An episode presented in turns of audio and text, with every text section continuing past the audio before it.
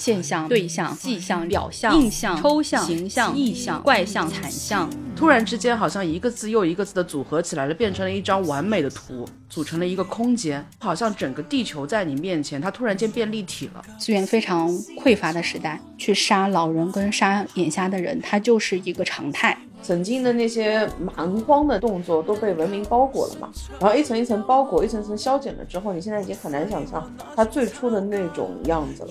就像人类对于恐龙、对于猛犸象的那种想象和热爱一样，只是说大象它没有灭绝，大象它只是离开了。就好像你突然间站到了历史跟知识的汪洋大海里面，你会被一种纯粹的浩瀚而壮观的美所震慑。因为聊天，它可能更指向的是一种闲聊，可能在聊天象，可能在聊天气，聊的就是天下的事情。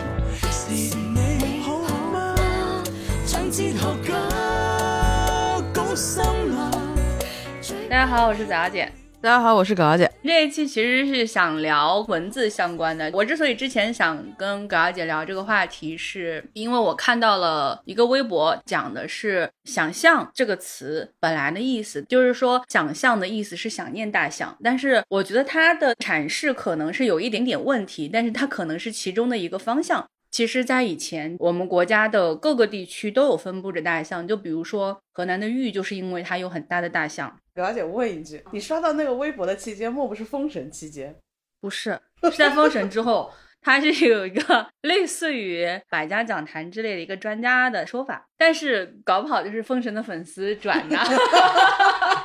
那咱们就不知道了。在余姚的河姆渡，其实也有发掘出来象骨跟象骨的制品。所以说，象本身就是长期在中国境内生息的。随着气候的变化，中原地带的气温越来越低了。以前的时候，它适宜大象生存，是因为它很炎热。气候变化之后，大象就要被迫向南迁徙。现在也就是在西双版纳地区还是有野生象的生存，其他的地方可能你就只能够在动物园里面看到大象。所以大象走了之后，人们出于对于大象的想念，就产生了一个词叫做想象。但我觉得这个说法存在一个非常大的问题，那问题就是想象的人他肯定已经。没有见过大象了，因为大象不可能是在一个人的一生这么短的阶段里面迁徙的，尤其是古代人生命周期非常的短，它肯定是一个漫长的时间，在气候变化的过程中，慢慢慢慢大象都迁徙走了。当然是我的看法，就像我们看到象骨和象牙制品，然后看到以前的跟象有关的一些描述、记载、图画，你再去想象大象应该是什么样子的时候，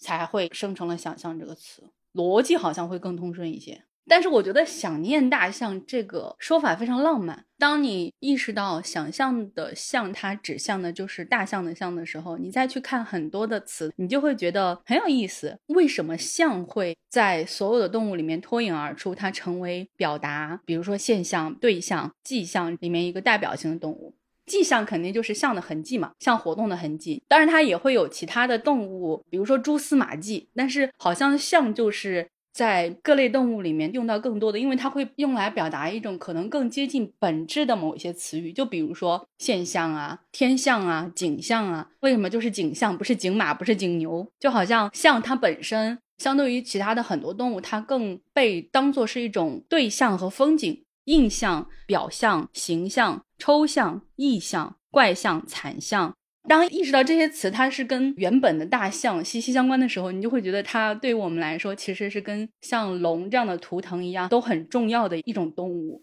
它为什么是象呢？这么多代称都是跟象有关的呢？我觉得一方面就是因为大象它很大，人对于大的东西就是会有崇拜的情节。这个我们之前在 BDO 那一期也有讲过。而且大象很温顺嘛，象离开了中原之后。后人对于象就只能在想象里面去呈现它了，而它本身长得很奇怪，它有很长的鼻子。如果你是一个从来没有见过大象的人，你只见过大象的骨头，书本里面对于大象的描述，你就很容易去想，就像我们。人类对于恐龙、对于猛犸象的那种想象和热爱一样，只是说大象它没有灭绝，大象它只是离开了。我觉得它就是古代的人们的恐龙。而且还有一个词，可能根本想象不到，它是跟大象相关的，因为现在我们所用的这个简体字已经跟象完全没有关系了，而且它非常简单，就是“为”有作为的“为”。它的甲骨文其实是人牵着象的鼻子，“为”在一开始它是驯化大象的意思。因为大象体格很大，它的力气很大，所以在《封神》里面你也看到了，大象是用来搬运木材的。所以大象在以前的一些建造里面，它运送树木、运送石头，你能够把一个大象训练好，你这个人有作为。所以到后面“为”的意思就变成有能力、有本事。单人旁的象跟大象的象，它其实有一个非常明确的用来区分的方式，就是实的，就是大象的象。虚的就是单人旁的像木字旁的那个像的话，它其实是起源于木匠的一种说法。左边是木，右边是眼睛的木嘛。木匠他在去做他的作品的时候，他首先要去观察这个木材怎么样切，而且要去看自己有没有把它切得很直啊。后来其实是佛教用语里面、宗教用语里面用这个像会用的更多。算命的时候相面嘛，对相面，对它其实也是观察的意思。另外一个词就是未来。来这个字也很有意思，你去看它的字形的话，底下是一个米，上面是一个像十字架一样的东西。它的甲骨文其实跟麦子的甲骨文是非常非常相像的，表示的是外来的一种谷物。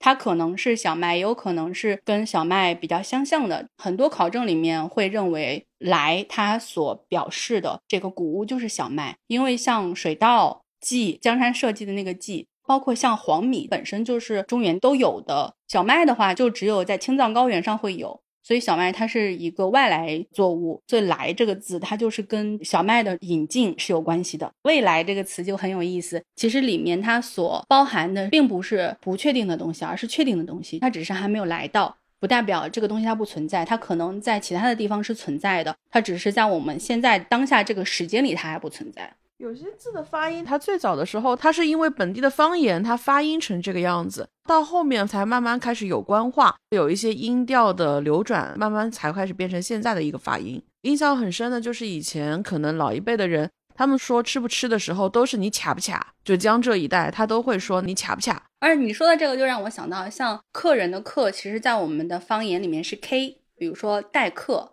那就是带 k，在北方的其他的一些地方，它有可能会读切。然后小的时候，我就一直很不明白带 k 是什么意思。我小时候的方言跟葛小姐小时候的方言肯定是不一样。我会有一个经验，我不知道葛小姐有没有，就是有些字，你小时候你不知道它是什么，你很难用文字把它表达出来，你甚至没有想过它应该是哪个字。但是当你长大的时候，你突然意识到它是哪个字的时候，你就会觉得有一种恍然大悟的感觉。就比如说我小的时候，比如我爸爸早上起来刚起床有点起床气的时候，口气就会不太好。我跟他说话的时候，他就会很冲。我妈就会出来和稀泥，我妈就会说：“你不要生你爸的气，你爸刚起床，你爸心叫。”心叫，对，心叫。我小时候我不太明白这个是什么意思的时候，我就会想，辛是辛苦的意思，觉是睡觉的意思，这就代表着我爸睡觉睡得很辛苦，这一觉睡得不是很好，睡了个辛苦觉，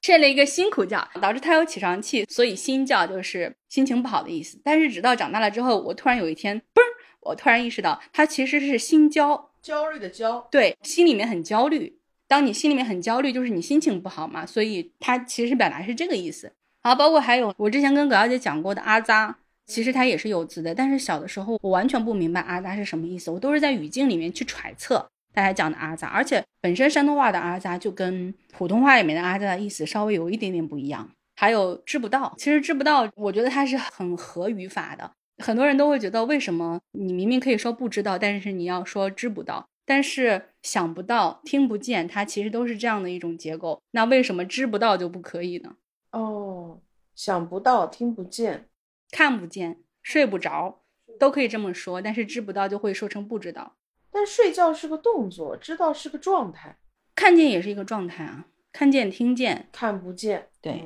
但你要说不看见，就好像我故意的，嗯。但是不知道，你好像也不是故意的。是吧？所以就山东话还是领先普通话。怎么开始变成地狱荣耀了？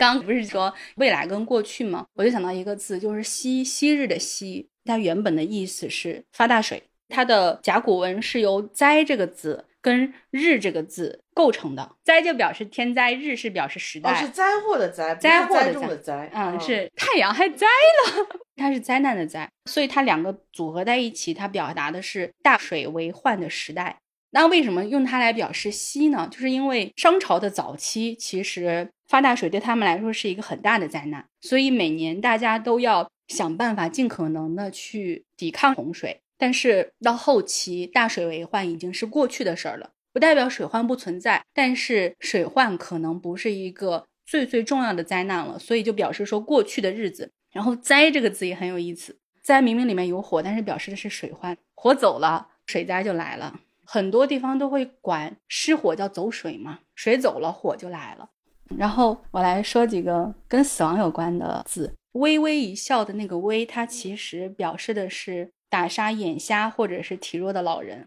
微这个字偏旁以外的右侧的这个部分，它的甲骨文是一个人手持着利器从背后去攻击一个长发的人，但是它表示的意思是眼瞎。为什么呢？就说明在这个字它出现的这个年代，去杀掉眼瞎的人是一种常态。所以你一旦是从背后去杀掉这个人，大家会默认你杀的是一个眼瞎的人。哪个年代杀掉眼瞎的人是一种常态呢？游山解考吗？七千年前的时候还有杀掉老人跟眼瞎的人的传统。桂林的赠皮岩遗址里面有发现头的遗骨吗？只有老人的遗骨，他的头骨上面是有洞的，有外伤的痕迹的，但是年轻人的头骨遗骨是没有的。而且那个时候的老人，他年纪也不是很大，可能就五十岁，他就已经是要被杀的老人了。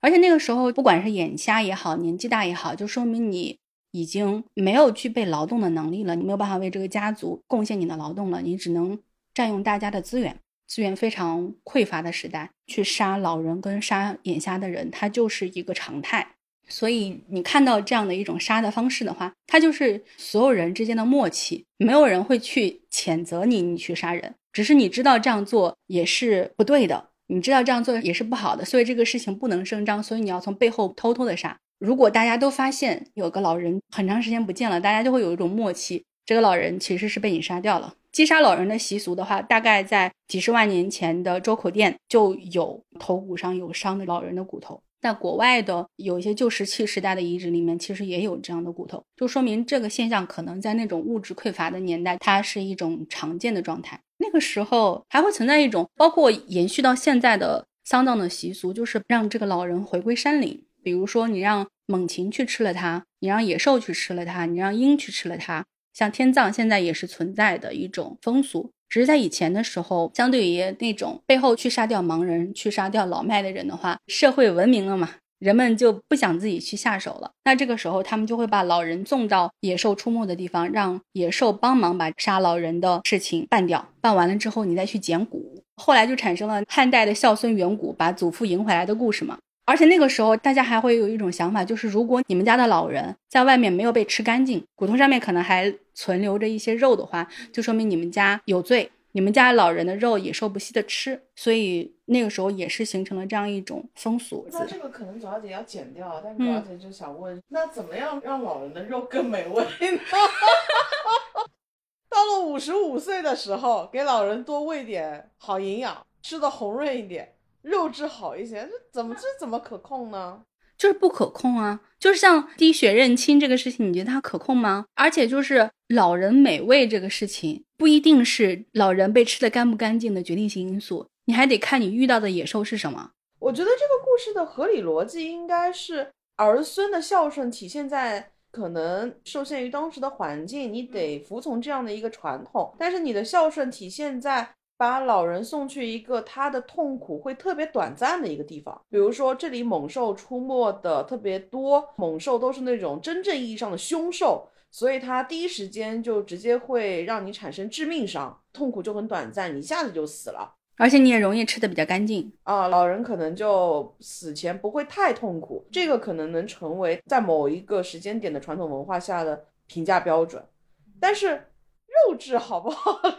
我感觉太不可控了。对啊，我觉得你刚刚那个解释就是更合理的。因为我如果说要把我们家的老人送去野兽出没的地方的话，那我也要承担一定的风险。而且那个时候把老人送过去，老人是活的，不是说你死了之后你拿去天葬，你去让你的灵肉回归自然。杀这个动作不可能发生在自己身上。对。他只是一种借道杀人，我把老人送到野外去。那老人在当时他也是活着，他是有意识，他知道自己的孩子要把自己抛弃。但是老人可能在那个时候，他也不会觉得我的孩子不孝顺或者什么，因为这是所有人家都会发生的事情。可能在他年轻的时候，他也有把他的父母送到野外去，是有点游山解考的意思。是。然后就是尸体的“尸”这个字，它其实是蹲着的意思。上面这一部分其实是他弯着的上半身，他下面是他的腿。所以“尸”本身它是蹲的意思，它不是尸体的意思。当你知道了“尸”是蹲着的意思，你就明白为什么尸底下放上一个米是排泄的意思了。哦，是因为你蹲着。还有另外一个字也是蹲着的意思，在甲骨文里面，“去”它的形状是一个。深蹲的大字底下有一个口，所以“去”这个字也是有方便的意思。尸这个字变成尸体的意思，其实是跟仰韶文化有关的。就是那个时候他们会比较流行二次葬。首先一个人去世之后，你先把身体埋在土里面，若干年之后完全腐化了，变成白骨了，就要把这个白骨挖出来整理一下，再埋葬一次。就是因为你的尸体上面。已经没有任何的肉了，就只剩下骨头了。所以你在埋葬的时候，你不需要把它像尸体躺在棺木里面，把它平躺在那里，你就可以把骨头竖起来，像坐姿一样蹲坐在罐子里面，是蹲着的，而不是躺着的了。所以蹲着就是表示是尸体的意思。还有“家”这个字，上面是一个屋檐，底下是一个猪，它就是表示“家”这个字它出现的那个时间，其实人们是比较习惯于在家里养猪的。我的家里又有人又有猪，这样的一个地方就是我的家。然后还有就是嘉奖的嘉，其实表示的意思是生儿子会得到嘉奖，是值得嘉奖，生儿子好。它的字形是一个跪坐的妇女和一个耒耜，它是一个挖土的工具，就是说明如果你生了一个能去田里干活的儿子，那就说明这个事儿好。所以家是表示好的意思。但是如果你生的是女儿，那就是不好，那就是不家。所以在以前的时候，他们因为没有 B 超，大家都会用占卜的方式测问男孩还是女孩。如果你拿到那个结果是家，就说明你这个胎里面是儿子；如果你拿到结果是不佳，就说明这个胎里是女儿。好这个字，我们现在是女字在前，子字在后嘛？它在最开始的时候应该是子字在前，女字在后，就表示是一个妇女抱着儿子，就说生下来一个儿子是一件好的事情。抛弃的弃字形是跟杀婴有关的，它的字形是。两个手拿着簸箕抛弃还带着血水的新生婴儿，而且有时候字里面还会包含有一段绳索，就说明这个婴儿是被吊死的，婴儿被杀的，婴儿不是自己生下来就是死胎的，所以它表示的是抛弃的意思。改这个字其实是改运的意思，改字它源自于。近亲交配，因为以前的时候人口的流动没有像现在这么频繁，近亲交配情况很普遍嘛，它就会导致可能生下来孩子会有非常多的畸形儿，他们就会有一种习惯，有一种很残忍的方式，就是生下这个畸形的婴儿之后，他们要把这个孩子切成很多块，埋在人们经常走动的地下，或者是用火烧这个死胎，再把它切成多块埋在地下。他们会认为这个是邪气进入母体，它是一个把邪气请走的仪式，意思就是我们已经改了，希望下一胎可以顺利产下正常的婴儿。这个仪式本身就够邪的，真的能驱赶邪气吗？对啊，改字，所以它原来的字形就是一手拿着棍棒扑打胎儿。现在想想这些字都是很残忍的，只是现在你想改的时候，你很难去想象说它可能是跟杀畸形婴儿有关的。就是这种蛮荒的气息，其实。曾经的那些蛮荒的那些动作都被文明包裹了嘛，然后一层一层包裹，一层层消减了之后，你现在已经很难想象它最初的那种样子了。对，就是你很难想说，我改错，我改错的行为是我把这个畸形的孩子杀了。哎呀，这我要是知道，你可就不用改了呀。就包括像之前在网络上面，其实大家讨论的“招娣”和“停”这个字，“招娣”这个是大家有共识，因为它太明确了。就是我希望有个儿子，我希望你有一个弟弟，他是一个很明确的重男轻女的行为。但是“停”这个字会有非常多的人他们不认可，因为“停”这个字本身它确实有好的意思，而且很多父母在给孩子起名“停”的时候，他确实想的不是让你停下生女儿的这个意思，不是招儿的意思，可能你就是家里面唯一的孩子，你也叫停。所以很多可能本身名字里有这个字，或者觉得。不存在这样行为的人，他会觉得不认可。但是确实在很多的人的起名里面，“婷”这个字就是招娣的意思。包括像小 S，她的小名是婷婷嘛，她的名字“娣”跟“婷”都占了。她小名是婷婷，她的大名是徐熙娣。还有就是，我不知道葛小姐有没有听说过一种说法，就是如果你筷子拿得远的话，你就嫁得远。我小时候听到这种说法的时候，我就会觉得它可能更多的是一种概率统计学的说法。大家都看到，好像从小拿筷子拿的比较远的人嫁的就比较远，大家就会传承这样的习俗，或者是它只是一种讨彩头的说法。因为我小时候不觉得嫁得远是一件坏事，我觉得能出远门当然是一件好事啊，所以我小时候故意都会把筷子拿得很远。但是后来有一次我在看一本书的时候，我看到了，其实他的意思是因为以前的时候可能家里面都是有儿有女嘛，家里面的情况又比较拮据，物资又比较匮乏，那爸爸妈妈就会把好吃的菜、有肉的菜、价值更高的菜放到儿子的面前，那女儿就会离着这个菜比较远。如果你的筷子伸得长，你要去夹这个菜的话，那你的筷子就得拿得很长。这个时候你再规训女儿，你要想嫁得近，你就不要把筷子伸长。你如果不把筷子伸长，你就够不着。所以他是为了让女儿少吃这道菜，所以才发明了这样一种说法。而且你现在想想，这里面还存在着一个前提，就是嫁得近是好的，嫁得远是不好的。其实，在我们现在，我们不太会有这种嫁嘛，对我们不太会有这种概念。就是因为我们现在交通很方便，我们想去哪儿就能去哪儿，我想回家我就能回家，我不会觉得远嫁是一件不好的事情。但是可能在以前交通不是那么发达的时候，远嫁就是代表着你无依无靠，嫁走了之后能够回娘家的时间更短，你的信息你也传不过来。你如果在夫家那边被欺负了，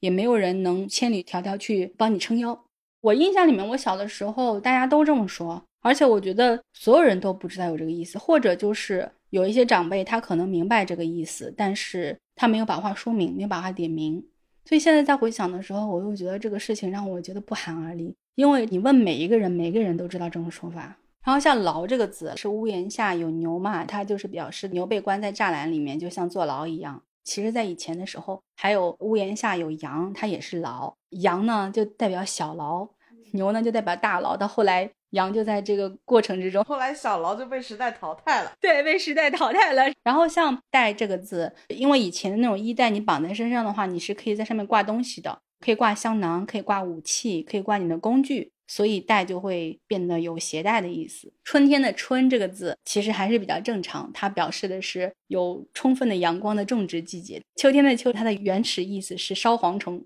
因为秋天蝗虫很多，它会破坏你的庄稼。到了烧蝗虫的季节，就是到了秋天了。很多字你去细细推想，都是跟种植、养活自己、跟生活相关的。然后自己的字是鼻子的意思，因为狗的鼻子特别的灵，所以字下面有一个犬，左边有一个口，就是嗅觉的嗅。这就表示这个字出现的那个时候，大家已经发现了狗鼻子很灵这件事情了。然后我这个字字形是一个有点像矛一样的武器，跟这个字很像的有一个字是义，道义仁义的这个义。它只是说，在我这个字的这种武器的字形之上面，它多了一点装饰物。作为杀人的武器，它是以实用为主嘛，所以在武器的演进过程之中，一旦有一个更先进的、更好用的、更趁手的武器被发明出来了，我以前的武器就会被淘汰掉，不会在上面加任何多余的、可能会影响我的攻击的东西。但是“义”这个字，它是有装饰性的武器，它就会有人工的、非实用的意义。所以“意义”这个字，那就是一种衍生，它是在这个事件的过程之中衍生出来的东西，是你赋予它的意义。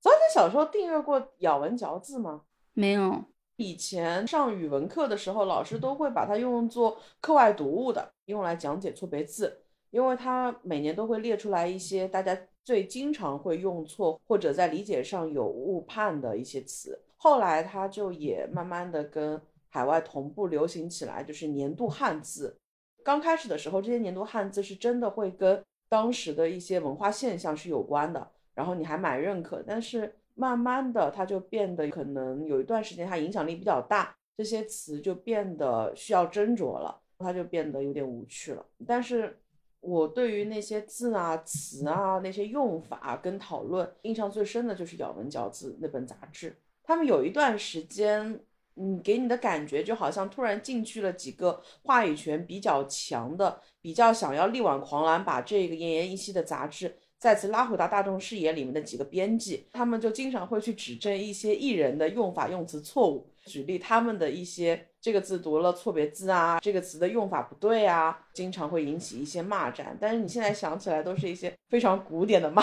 战。他经常会给你一种错觉，就是你认真看了它之后呢，你的语文水平能够提高，所以呢，在一度作为教辅材料卖的特别的好。还有很多老师在上那种正外快的语言类的辅导班的时候呢，有一个标签，这个人他可能是在咬文嚼字杂志社里面做编辑的呀，他经常会混在一群语文类名师当中，所以他影响力还是挺大的。他最巅峰的时候，感觉是跟韩寒新概念那批同时代的吧，就差不多是那个年代的时候，他特别火。在我们那个小城，真是从来没有听说过这个杂志。哎，高姐，在那种初中啊、高中啊语文的选择题里面，都会有一些题，他会给你标注音嘛，你去选哪一个是正确的，或者哪个是错误的嘛。我当时就有一个非常非常大的疑惑，就是有一次我在做题的时候，我看到他写的是结束（括号速），我好像做过这个题型，但又好像没有。记忆很稀薄。我当时做这个题的时候，我一看到速我就笑了。谁会把结束读成结束啊？这项你就完全可以排除掉了嘛。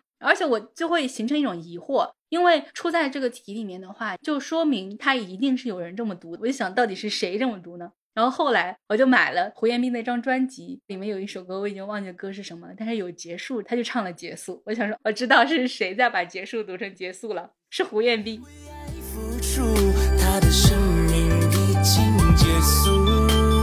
可能江浙一带发音是这样的，对他到了北方就是个谬误，到了北方就是一个非常明显的错误选项。我一直以为咬文嚼字是一本全国性的杂志呢，高姐没记住其中里面的典型案例，就是我不知道为什么我小时候看咬文嚼字，总觉得他们有一种老教授指着你鼻子，然后在你面前掉书袋的感觉。这本杂志就总给我印象不会特别好，他感觉总在揪着你一些小错误，有那种孔乙己的感觉。那我相信咬文嚼字这么听，他也是不开心的。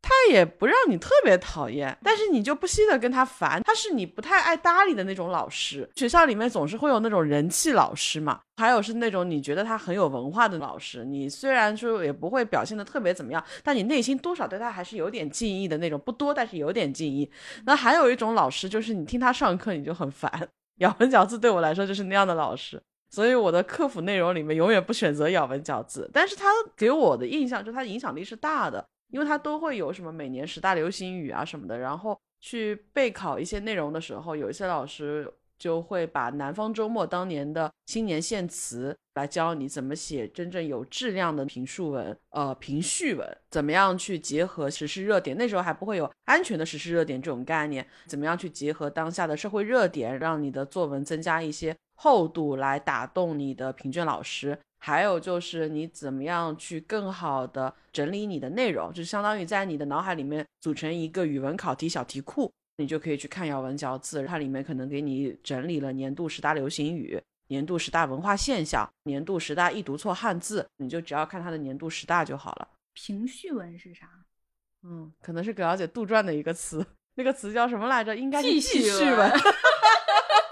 议论文、议论文跟记叙文，高姐一看就不是咬文嚼字的用户群，高姐生造了起来。咬文嚼字今天就把评叙文作为常见错字，议论文跟记叙文，议论文的作用不就是评论吗？好牵强啊！高姐只是在脑海当中把它们进化、迭代、重组了一下，让它们交配繁衍了一下。这就是近亲繁殖的坏处，你要把平序文切开铺到地面上，表示你改了。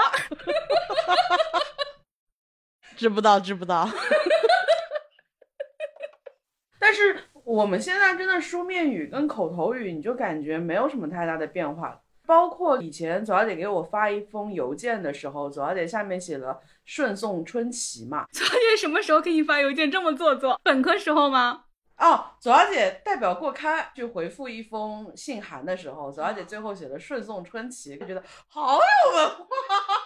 对方因为是一位老师，好像那就很正常了。因为我给我所有的老师发邮件都会写这个，因为老师好像会比较会注重这种礼貌。但是如果是跟老师来来回回的那种，我就会不客气了。特别是老师态度还不太好的时候，论文怎么写成这个样子的时候，这个时候我就会老老实实的解释，不会再顺送他什么。我怕他不要我的顺送。老师晦气。就是像信件的那种信函体，那种书面语。是现在感觉只有学外语的时候，你才会特别有意识的去学这个东西。但是在日常用语里面，我现在看到 F Y I，我都觉得还挺专业的。我是觉得文字最有意思的点是在于有一些字，它可能组成了词之后，你就会忘记这个词本来的意思。就比如说你在说想象的时候，你不会去想到一头大象。包括你在用一些词的时候，因为它是一个固定搭配，你在学这个词的时候，你可能就没有很好的领会到这个词里面的字所代表的意思，所以后面你你就一直这么用了，你也没有去。质疑，哎，为什么是要用这两个字组成这个词去表示这个意思？直到有一天，你突然回想起来，你会觉得，啊，原来是因为这个，有种惊喜感，有一种突然你对这个词很陌生的感觉。我其实没有这样一个具体的词，我生活当中一定有，但是突然之间回想的话，特别说有一种叮一下那种感觉的，其实没有。但是呢，这种情绪是非常具体的。我有一个非常模糊的记忆，在我很小的时候，我第一次去上语文的课外辅导班，语言类的那种课外辅导班，它基本上还是应试的嘛。它教你的其实还是怎么样去答题，怎么样去准备，怎么样用大纲的逻辑去夯实你的素材库。但是呢，我上过一个很无用的辅导班，我特别喜欢，当时应该是在少年宫，它偏公益性质的，它介于辅导班。跟兴趣班之间请来的是一个老先生，他教的那个课呢，明显应该很多人在他这边得不到他们想要的东西，所以他的班人气一直是比较低。但我很喜欢那个班，就是你现在再让我回忆他具体讲了一些什么样的东西，让我觉得很有意思，我其实已经完全想不起来了。包括我觉得他特别吸引我的，我进去听的第一节课，完全打动我的，你让我完全去描述出来，我其实也已经记不清了，我只能模糊的去回忆当时的感受。是我去听的他第一节课。他就是用一些非常非常零散的，在生活当中一直在听到、见到的，一直在用到的那些词。他把那些词在空间概念上面突然间组合的很美。他在黑板上面去画说天跟地，他就把天写在了上面，地写在了下面，类似像这样子，他就慢慢在这个黑板上面延展开了。天地是什么？乾坤是什么？天地玄黄，东南西北，天圆地方嘛，它在里面所呈现出来的空间结构，突然之间好像一个字又一个字的组合起来了，变成了一张完美的图。我觉得那一刻特别的美。它们并不是一幅画，它们组成了一个空间，就好像整个地球在你面前，它突然间变立体了。我保留了很多我以前的作业本，尤其是语文的作业本，我基本上都保留下来了，但是唯独就是那本本子我找不到，所以就留了一种很。缥缈的关于文字的美感在我的记忆里面，但是它已经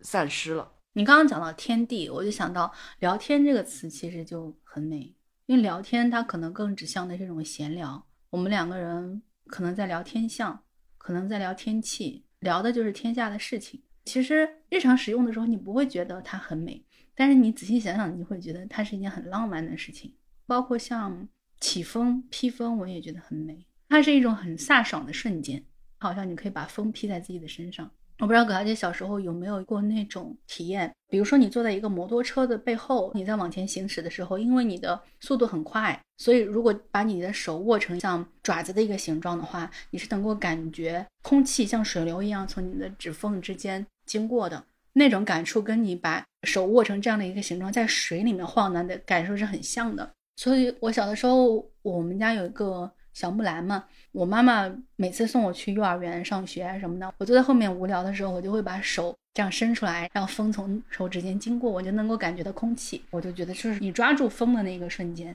嘎姐有什么字是你觉得感兴趣的吗？说起想起哪个例子，哪一个字，我一时有点想不起来，但我倒是想到一本书，说是一本书，它其实是一张图，叫做《国语四千年来变化潮流图》。高姐有一段时间就特别沉迷于去翻那种近代的时局图嘛，包括像老一辈漫画家丁聪画的各种时局讽刺画，然后翻着翻着，当时就翻到了这张图的局部的扫描残片，当时就是哇哦！然后后来一九年的时候，这张图就出影印本再版了，我就赶紧收了。到了之后呢，葛小姐是兴致勃勃、如饥似渴的一打开，然后第一反应就是好看，然后看不懂。这张图怎么去形容呢？它的出版方说法是中华文化的极简指南，我觉得有点太笼统了。或者说，呃，你可以把它理解为一张汉语言文学专业的终极小抄，老干部室内软装的顶配。这么说可能也有点不太礼貌，更正式一点的说法，可能是一张汉语言文学的终极思维导图。它是用一种手工绘制的图表形式，说清楚、理明白了四千年来汉语文学的源流变迁。这种表述又好像有点说是那种五分钟带你读完一本书的感觉，或者说五分钟让你掌握汉语四千年整个历史变迁。但其实不是，这张图只会让你感觉到自己的无知，就自身的贫瘠，就好像你突然间站到了历史跟知识的汪洋大海里面，会油然而生出一种对于真正的所谓大家的那种敬畏。你会被一种纯粹的浩瀚而又壮观的美所震慑。我觉得还是先描述下这张图吧，不然可能就一点具象的感觉都没有。这张纸的影印板整个铺开来，大概其实也有半人高。你可以把整张图想象成一个坐标轴，从左到右横着的是时间轴，从公元前十八世纪开始到二十世纪结束，跨度为整个四千年。纵向的它就是分为上下两个部分，上部分是语言跟文字。描绘了汉字从图画到楷书的严格，汉语音译的发展，并且列出了各代的主要著作。那下部分呢，是把文学跟文体放在一类，呈现了从远古的口头歌唱到现代白话的整个文学流变，并且总结了历代的重要作家和作品。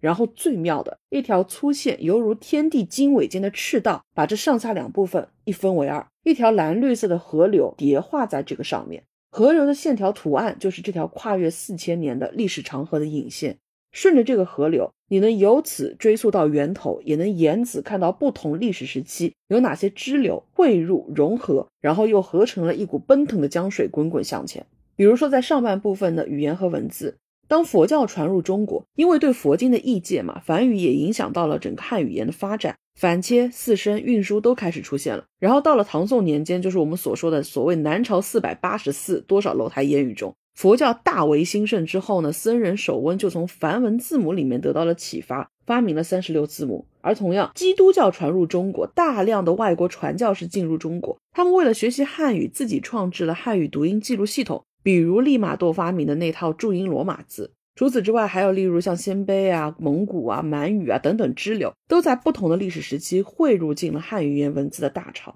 这条蓝绿色的河流琢磨不多，但既壮阔写意又逻辑严密。你远看它就好像是一条庞大的古生物时期的鲸鱼的解剖图，近看呢，从最简单的线条到最繁复的波纹，它就好像又是一种有机物的生长一样，从这张纸面上面慢慢慢慢铺展开。而且河面的宽窄，你看上去它好像是随笔勾勒的，但其实非常非常的严谨。比如下半部分的文学跟文体部分，对于书面语跟口语的关系，其实历来就是有两种看法的。一种呢认为两者最初是统一的，后来渐行渐远，我们就把它称之为一元论。最有名的一元论者就是胡适。那还有一种就是认为书面语从诞生时就是不完善的，不能完全的保留下记录下口语，故而跟口语从一开始就是不统一的。就称之为二元论。这张潮流图的绘制者李锦熙先生就是二元论者。在这张潮流图上面，与二元论相应的文学的起源也绘制成了两派：一条是起于商代，很细的记事之文的水源；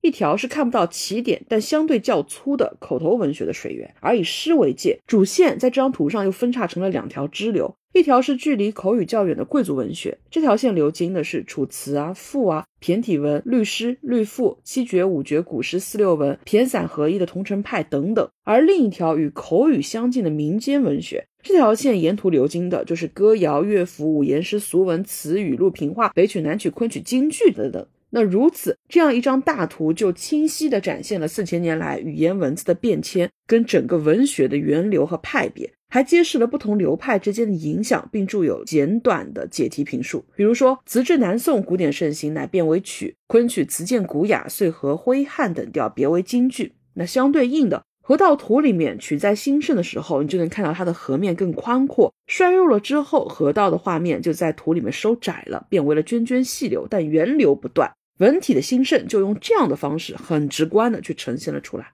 那葛小姐为什么觉得它像小抄呢？就是因为李锦熙先生在每个关键节点，他都在图里面备注了重要的著作信息。比如说元曲下面就注有南曲的传奇，北曲的小令、套数、杂句，附注有王实甫的《西厢记》、关汉卿的《窦娥冤》、马致远的《汉宫秋》等等。在明星小说那一栏下，你能索引到吴敬梓的《儒林外史》、曹雪芹的《红楼梦》。这也是为什么这张图会让你觉得自己那么的没文化。就你看这张图。红线的时间系统，绿线的河道潮流系统，蓝色的典籍系统，黑色的文字变迁系统，它们是互成经纬的。然后你作为读者，你从夏商周时期溯流而下，国学典籍、诗圣文豪那是济济一堂，那些如雷贯耳的名字在这张图里挤在汤房，然后你又会忍不住感慨，什么样的人才能泼墨挥毫绘制出这样的千秋画卷，把汉语言文学四千年来的分离汇合、潮流蝶变信手拈来，如数家珍？你就仿佛站在一个顶级的知识系统库前面。你就很容易理解为什么在一九二六年，他被和瓷器丝绸一道送去美国参加世界博览会，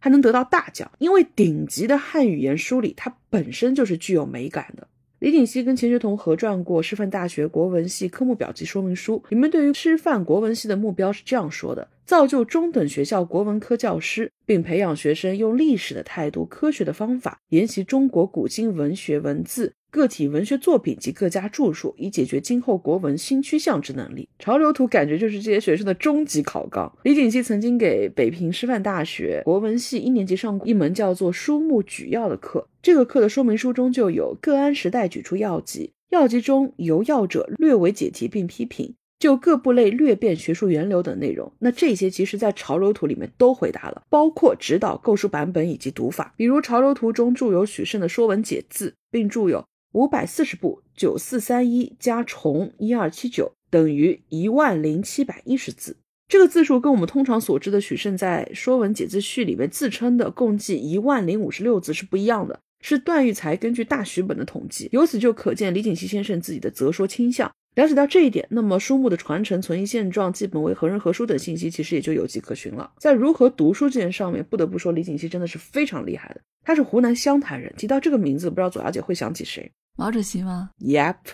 李锦熙是十五岁的时候考中了秀才，他考完科举就没了，他成了最后一届秀才。后面呢，他又考进过北京铁路专修科，那次年呢，这个学校毁于火灾，后面他就返回湖南了，然后又考入了湖南当地的一所师范的史地部，那这次终于是顺利毕业了。之后他去湖南省立第一师范学校当了历史教员，那这里面就有一个后来鼎鼎大名的学生叫润之。毛当时是觉得学校拙败，学不到真正有用的东西，他有点想放弃学校，跑去深山自学。李锦熙很不赞同他的这个想法，认为舍弃学校上山自学呢是先后倒置了，就劝他安心在学校里面学习新的科学文化知识跟方法，贯通各门类知识，然后再学以用之。李锦熙还为毛讲解如何观察历史变迁，历史者观往迹至今矣。两个人是很有君子之交的。在官方记述里，一九四八年底，国民党败逃之际，蒋曾经致信傅作义，要求秘密催促李锦熙等北平教育文化界知名人士离平南下。黎当时坚决拒绝，并撕毁了要他南下的通知。他留了这样一句话：“我要在这里等一位唐宗宋祖都稍逊风骚的人。”到了一九四九年六月十七日，李锦熙在自己的日记里记录了这样一行字：“一九二零年三月十七日，润之到我家后，至今不见快三十年。”身体比以前壮了，哎，你就感觉背后的故事也同样运载着一条大江大河。毛在战时曾经给李锦熙寄去过自己的《论持久战》，李锦熙的回信是一本自己所著的国文著作，国语运动也是他一生投入的运动。我们刚说潮流图上的河道像一条金鱼，一段波涛。金鱼的头和浪潮所向的，就是李锦熙国语运动的目标。横线上方的语言文字潮跟下方的文学文体潮，到这里合而为一，指向当时李锦熙自己理想中的国语未来的建设方向。李锦熙将其描述为六道安流：第一，在语言方面要实现国语标准语的统一跟推广；其二，在文字方面要实现以国语罗马字为文字。第三点，为汉字保留传统文化的地位；第四，建立国语的应用文；第五，建立国语文学，包括方言文学；第六，为历史上的各种古体文，如古文、骈文、赋诗、词曲等保留传承的血脉。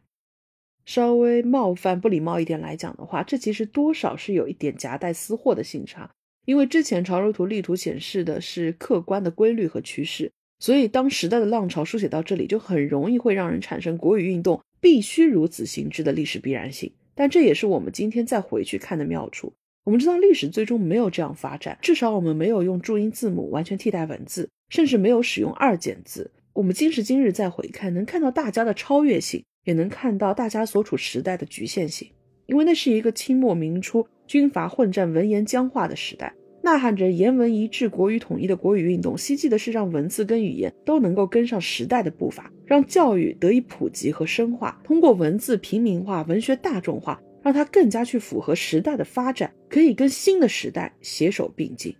但我想，如今的我们应该也算是跟国语运动殊途同归。正如潮流图里画的那样，没有一根线条是孤立存在的。外来潮流的影响，民间文艺的势力，真正的发展注定是绵延而又开放的。我们分离汇合，彼此融入，才能川流不息，一直向前。